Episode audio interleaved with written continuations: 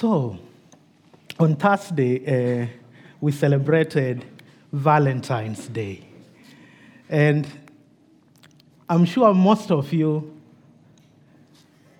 either celebrated Valentine's Day by spending time with your loved ones, or receiving a bunch of flowers, or just passing love to someone. And I love the concept of Valentine's Day. I love the concept of Valentine's Day because it shows love. It shows the celebration of love, the celebration that I love you, I care about you, I appreciate you. And even though that comes only once a year, the reality of the matter is God is love. And God wants to share his heart with us, wants to share his love with us on a daily basis. Now, I'm sure most of you who celebrated Valentine's Day, that was just Thursday, like two, three days ago. I'm sure since then up to now, you've had either bad feelings or you've been annoyed by the person who you love, or you've been, you felt that you've been let down in one way or another. So even though you are celebrating Valentine's Day and telling that person, I really appreciate you, I really love you, but that didn't last long. Because a few minutes later, a few days later, you had something that you felt in yourself that they have disappointed you or they are not treating you right, and you felt I don't, I'm not really sure about this love thing. But I want to assure you this morning our Heavenly Father loves us. Not only on Valentine's Day, but every single day of our lives. He demonstrated that to us by sending His only Son to die for us. And as if that was not enough, he sent us His Holy Spirit who dwells in us and lives within us to show us every single day and every moment of our lives that God loves us. And if you have any doubt that God loves you, just look around you and look within you, and you will realize God loves you. And it is this theme of love and this theme of God partnering with us through the Holy Spirit that we have been walking through the book of Acts. We saw that love for us demonstrated in the story that Nathan shared last week the story of a boy called Eutychus. Hmm? Very hard name. I'm terrible with names. This boy who was snoozing away at church and then he fell down and he died. But we see the love of God just poured out on this boy, and God raises him up from the dead. That is the love of God for us. And so, as Paul came out of that meeting, I'm just picking up from where Nathan left last week. So, Paul is coming out of that meeting that he had shared almost for over 12 hours, just preaching and going on and on. And then he's on a journey, he's going to Jerusalem. He's so much focused to reach Jerusalem. And so I pick up the story and I'm going to read from verse 16 of Acts chapter 20, which says, Paul had decided to sail past Ephesus to avoid spending time in the province of Asia, for he was in a hurry to reach Jerusalem, if possible, by the day of Pentecost. From Miletus, Paul sent to Ephesus for the elders of the church. When they arrived, he said to them, You know how I lived the whole time I was with you from the first day I came into the province of Asia.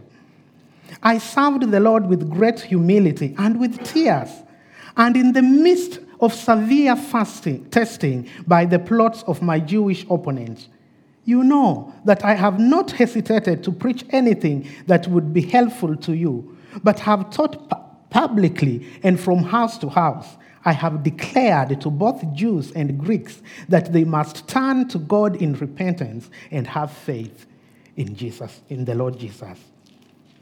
And now, compelled by the Spirit, I'm going to Jerusalem, not knowing what will happen to me there.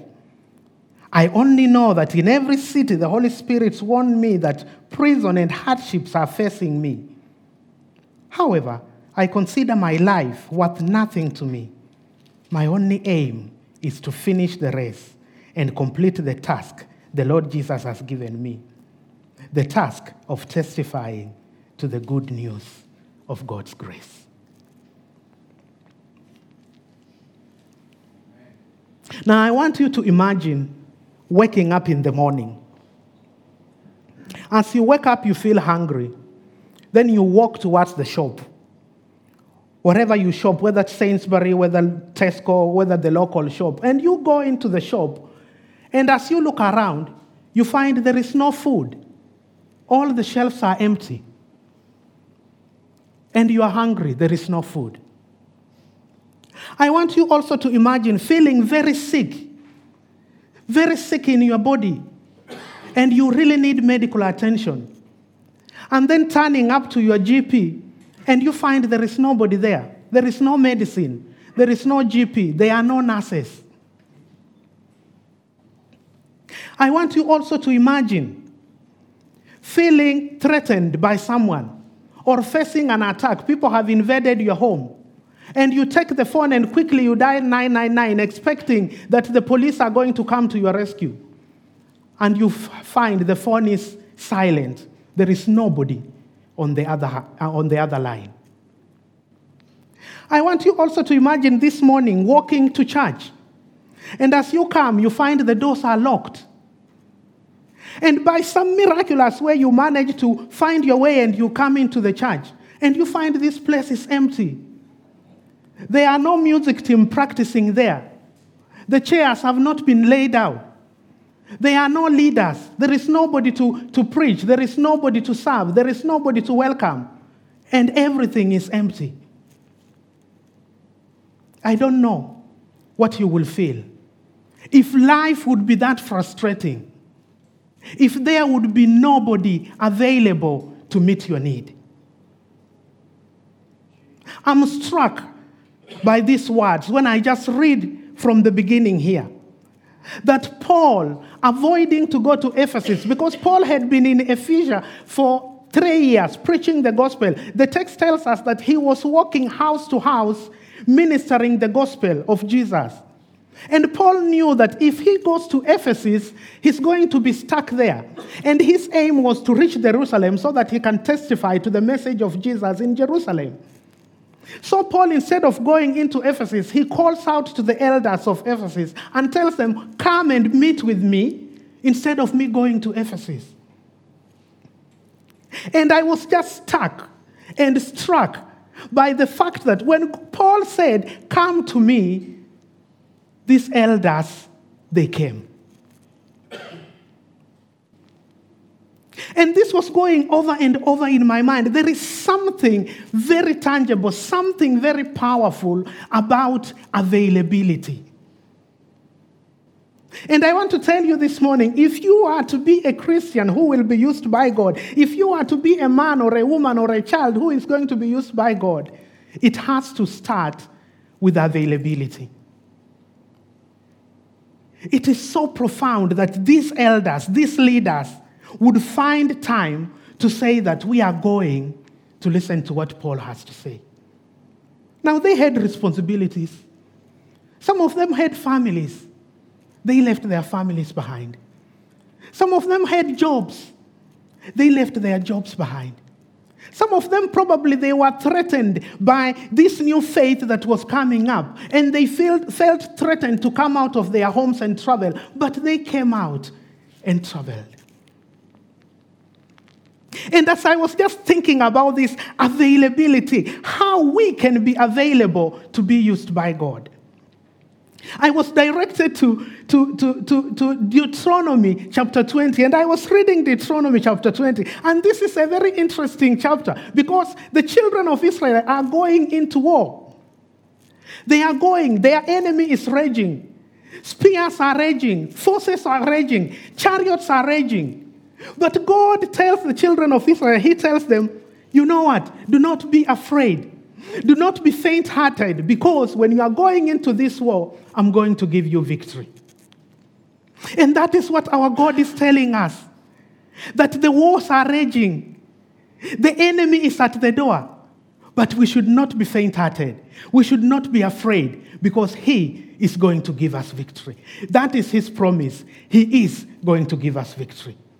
So let us bank that. God is going to give us victory. However, God goes on to say, speaking to the people through these officers, He goes on to say, if anyone among you has built a new house and they have not enjoyed the new house, let them go back home. God is saying, I'm going to give you victory. But if you have built yourself a house and you haven't lived in that house, you haven't enjoyed the company, the goodness, the calmness, and the quietness of your house, go back home. God speaks again through the officers and he tells them, if anyone among you who has planted a vineyard and is not yet, has not yet ate the fruits of the vineyard, let them go back home vineyard would take seven years to bring fruit. So God is saying, instead of you going into the battle and, and going to think about, oh, I've left my garden, I've left my vineyard, better go back home. And for us, we can have our vineyards, we can have our jobs, we can have our responsibilities, and we think, oh, I actually haven't worked enough to get some money to enjoy this life, to enjoy my job. God is saying, I'm not going to use you in ministry just yet. Go back home. Attend to your job. Attend to your responsibility. The Lord continues to speak to the children of Israel, and He tells them if any one of you is betrothed to a wife, you are ready to get married, or you have a young wife, go back home. You are not going into battle, battle. Because when you will be in, your, in the battle, you will be thinking, oh, I left a young bride at home. I haven't enjoyed her company. I haven't ate the fruits of marriage. So go back home. Go to your wife. Go to your spouse. And then God finishes by saying, Is anyone among you faint hearted or afraid? Go back home. Because you will be at the battlefield and you will be afraid. You will be afraid, and by you being afraid, you will cause others around you to be afraid. So instead of going into the battlefield and being afraid, go back home. Now, this is not a message of condemnation, church. This is how loving our Father is. He has already promised that I am going to give you victory. I told you, let's bank that. All right? Let's bank that. He has said, I'm going to give you victory. So he's not condemning you by telling you, you go look after your job. You go look after your wife. You go look after your responsibilities. If you think that your responsibilities have a priority over mission, have a priority over me sending you out, have a priority over you being an ambassador, then you go attend to it. But I will still give you victory. But for a man, for a woman, for a child that, the, that God will use, will have to say, I'm leaving my job, I'm leaving my garden. I'm leaving my family. I'm leaving my responsibilities and I'm going with you, Jesus. Jesus put it this way He asked a man, Follow me, in the book of Luke, chapter 16, I think. The man said, Oh, let me go bury my father, then I'll follow you. Jesus asked another man, Come, follow me. The man said, Oh, let me go have a party and bid farewell to my family. Then I will come follow you. And Jesus said, Anyone who puts a hand on the plow and looks back is not fit for the kingdom of God. What God is saying, it is either you are in all or nothing. Yes, He is going to give you victory in your life. But if you are that person that He is going to use to bring about that victory, then you have to be fully available for service. Now we come to church. And then we are there singing and worshiping and praising God. And you might be at church, like even today, but you are not really there. And then you will see the Holy Spirit moving. You will see people lifting up their hands. You will see people speaking in tongues or bringing words of knowledge or bringing prophecy. And you wonder, what is happening? Why is it that I don't feel anything? Everybody around me seems to be feeling something, but I don't feel anything. How come God is touching others, but He's not touching me? It might be because you are not available. You are there, but you are not available. You might be like this boy who Nathan spoke of last week, who was there, but he was just sleeping. But still, God brought victory in his life. So, if that is making you feel, oh, how come God is not using me? How come God is not giving me victory? Remember, it's not a word of condemnation. Terry Virgo said that do not feel angry, but feel hungry. Feel hungry and say, Oh, I want to be available for God to use me. I want to be available for God to touch me. I want to be available for God to make His purposes and plans for my life through Him. Sometimes I come from work. And when I come from work, I see my wife, I see my children, and I come, sit down, take my laptop, and I'm busy, maybe doing something, or on my phone. I'm in the house. And sometimes my wife has to remind me, you know what? You are not here. You are here physically, but you are not here. Because she'll ask me something and I'll answer her when I'm on my phone or typing away. Zachary will come and I'll do, yeah, and then he'll walk off and I'll continue what I'm doing. I'm there physically, but I'm not there. And God is not looking for people who will just be there physically. He's looking for people who will be alert. If you want to be used by Him, He wants you to be alert to what is going on around you to be looking into your heart God, what do you want me to do? Who are you sending me to? Who do you want me to touch? What is it that you are speaking to me in this circumstance? So you will come and you will hear testimonies, people saying, Oh, I was in Tesco's at checkout, and I saw this lady fumbling because she reached, she, she made her shopping and she didn't have enough money to pay. And I got my wallet and I paid for her shopping. And she was just so overwhelmed. And I told her, I am a Christian. And just, I feel that God is telling me to pay for your shopping. And you will hear stories of, I was walking the street and I saw this guy seated at the corner. He looks just lost. And I spoke to him and he told me he's homeless. And then I brought him back I took him to Megan, and Megan made a good bag of goodies for him to keep him warm in the cold and some food. And you will wonder, what are these stories? But there are things in our ordinary life because we are available, we are alert. If we are busy in our own cloud, if we are busy in our own walk, we are going to miss all those small things. You do not need to be a pastor. You do not need to be an elder. You do not be, need to be a church leader to be used by God in ministry. Being used by God is all about being available for what He wants you to do.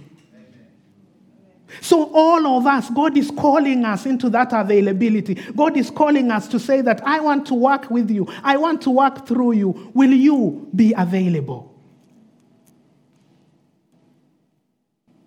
I spoke a few years ago, I think. I spoke to a guy at work. I had a part time job, cleaning job in the evening. And this guy was late, and I was wondering, why is he late? Because I was supervising a group of cleaners. And he came and he was kind of troubled.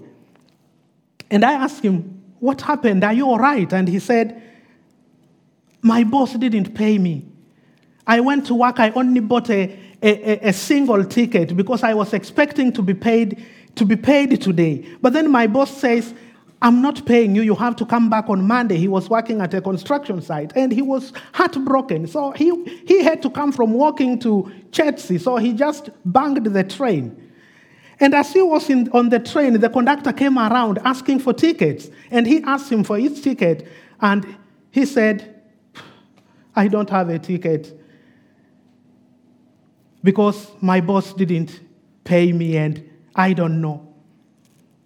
And that conductor, bless his heart, instead of issuing him with a penalty, he took out a 20 pound note and gave it to him and said, Brother, I just feel God telling me to bless you. And that just broke that guy. He was in pieces. He could not understand why a random person could give him a 20 pound note. And he came at work, he was in tears. He said, This morning I was so broke, and I was telling God, If God, you are there, if you ever exist, can you reveal yourself to me? Reveal yourself to me because I'm confused in this world. And then I go in the train, instead of getting a penalty, this man just randomly gives me a 20 pound note. And he was shattered. So instead of working, I just took him in the next room and I had a conversation with him about Jesus, and he gave his life to Jesus. Availability, it doesn't matter where you are. You can be available to be used by God in your current situation, in your current circumstance. That train guy wasn't a pastor in a church preaching. He wasn't a missionary or an evangelist on the street walking. He was in his job, doing the job that God has given him, but he was available in his duty and responsibility. Because the Bible says that every good gift comes from above, and every job that we have, it is ministry. Whether you are a policeman, whether you are a nurse, whether you are a teacher, whether you are a cleaner, whether you are whatever it is that you are doing, you are in ministry. That is your mission field. So don't look for opportunities outside your mission field. You are not going to find them there. The opportunities for availability that Christ has given you, they are in your mission field. So while you are in your mission field, while you are in your current job, you should be looking and thinking, God, what do you want me to do? So I'm so glad that these guys came. And as they came, Paul had a chance to speak to them. But he couldn't have done that if they couldn't have made themselves available. We have a responsibility as a church to be available to what God wants to do in our midst. I speak to people who come here during the week. And there are stories and testimonies of so much that God does in this place. And that happened just as a result of people from church just showing up and saying, I'm going to go to revive and see. I'm going to go have a cup of coffee. And as they are here having a cup of coffee, someone will walk in and they'll start having a conversation. And there are stories.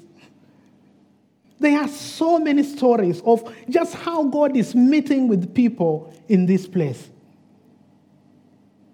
There are stories of people coming into this building for different things. They came, came to food bank, then someone directs them to something else that is happening at the other side of the building, and they go there, and God just meets with them. It doesn't require a lot from us.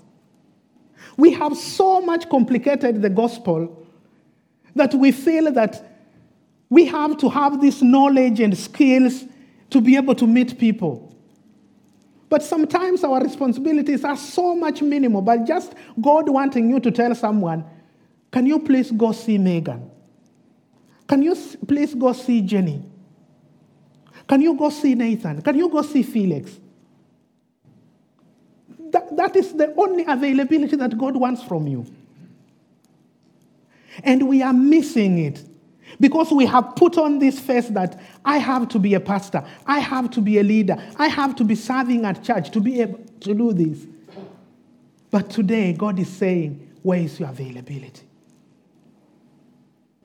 I feel some of you strongly that you have been held back. You have been hearing God time and time again say, Be available for this mission.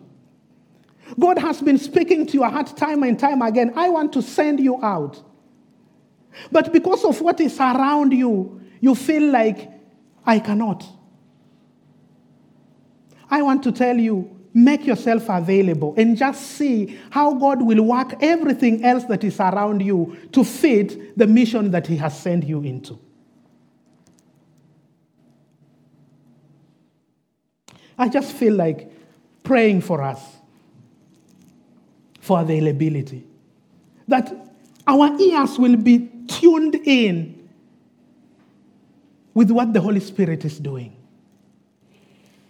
So if you, if you feel in your heart that I want to be available, I, I don't know, I don't care in which capacity, in which way, but I just want to be available, my ears to be open to what God wants to do, just raise your hand up. Heavenly Father, I just pray I pray for these hands, Lord. I pray for these hearts.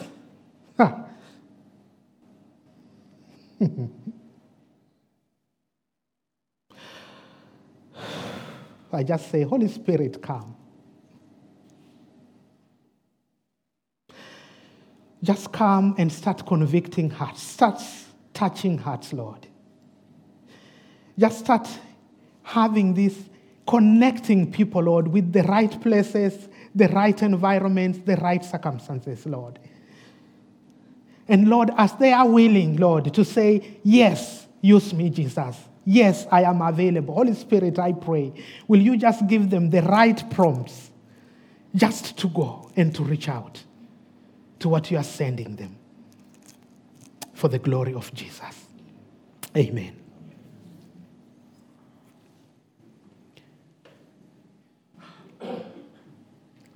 Now, there is a lot that Paul goes on, and I'm so tempted to look into the meat of what Paul was bringing. But I'm not going to do that. Instead, I just want to share with you briefly, because I'm very cautious to finish on time. I want to share with you briefly my own journey of just saying yes to God. So I was born in 1981. I was born the 19th in my family. My mom and dad, they were orphans before they got married. And they looked back on their life and they had suffered a lot. And so they say, We're just going to be available for God to use us. We want to have many children. And God used them powerfully. 19 children. 12 girls and 7 boys. Incredible. I, I can't believe it myself. If I wasn't the 19th, I wouldn't believe it either. so, growing up, my dad made his home into a church. So every evening we would gather and we would sing, we would pray, he will teach from the Bible, and then we will go to, to, to, to sleep. It, it wasn't a choice. You had no choice in this, you know. You know, in UK, children have rights, you know. you, you had no choice in it. You had to be there. So I had to be available. Sometimes I loved it, sometimes I hated it. Hmm. So growing up, I was in a day school because most primary schools are day schools. So I was in a day school. When I went into high school, I went into a boarding and I thought, freedom. Hmm? so the first two years in high school, I just, I wasn't serious because I thought, oh my goodness, no more parents to tell me what to do, no more do this, do that. Oh yeah. But I realized the freedom wasn't really freedom because whereas I had the freedom to do whatever, there was no whatever to do because that was just not me. Anything that was whatever out there didn't interest me. So I was just the, the class clown, you know. I was just a joke, telling jokes and doing funny things and making people laugh. We had a Christian union at school. But I would rarely, I would go there on Sunday, I would rarely attend the meetings.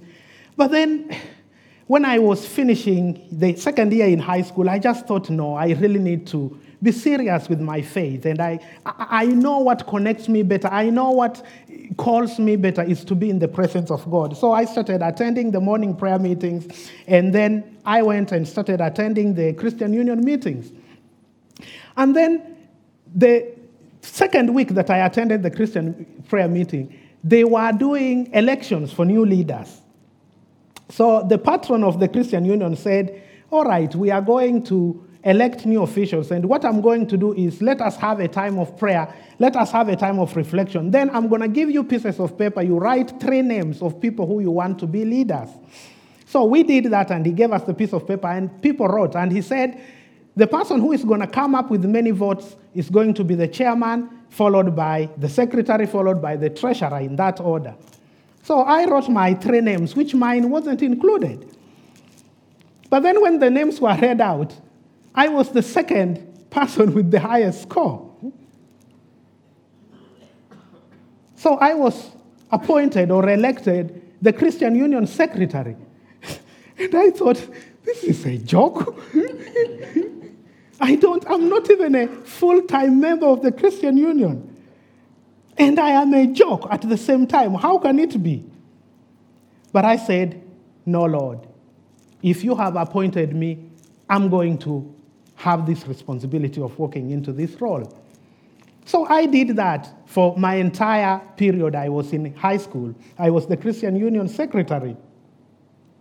And then I went into back home, you know, I had some failures, I had some markups, I went to university, and I moved into the UK. And before I moved into the UK, God just spoke to me through one guy that we were praying with. And he said, You know, I see God moving you into something big. I didn't know what it was, he didn't know what it is, but he said, I can see the star is really bright. You are moving into something big. Then at the office, I was working with my brother. We had a company. And our secretary gave me a piece of prayer. And it was just five lines. I can't remember exactly every single word. But the prayer went something like this It went, God, do something so big in my life that will only come from you. And as I took this prayer, she said, This prayer is changing life. Pray this prayer three times a day, and within a week, you will see some big miracle. I said, So I said, All right, I'm going to give it a shot. So I took the, the prayer and I was praying it. The fourth day I was praying the prayer, I got a call from uh, my brother in law in the UK who said, Do you have a passport? there is a job that has opened up. If you have a passport, it's for you. So I said, I had applied for a passport, I don't even know where it is. I haven't gone to check. He said, It's not a matter of you had applied. Do you have it in hand?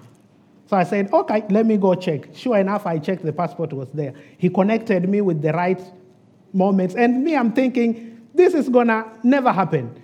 this is to take forever because it takes ages to go through those visa and processes. It can take even a year, six months. The moment I, I, I submitted my passport to the British High Commission, two days later, I got a call for an interview. I went for an interview. Three days later, I got my visa. Five days, the process that takes forever, five days. The same weekend, I was on the plane coming to the UK. Just like that. And I came here and I started living in the UK and working. Now, I was looking for a church, so I visited several churches, but I didn't feel that I'm connecting with those churches and what God was doing. So, as I'm having a conversation with my colleague at work, he tells me, Oh, I, my wife used to go to that clappy happy church. And I'm like, What church is that?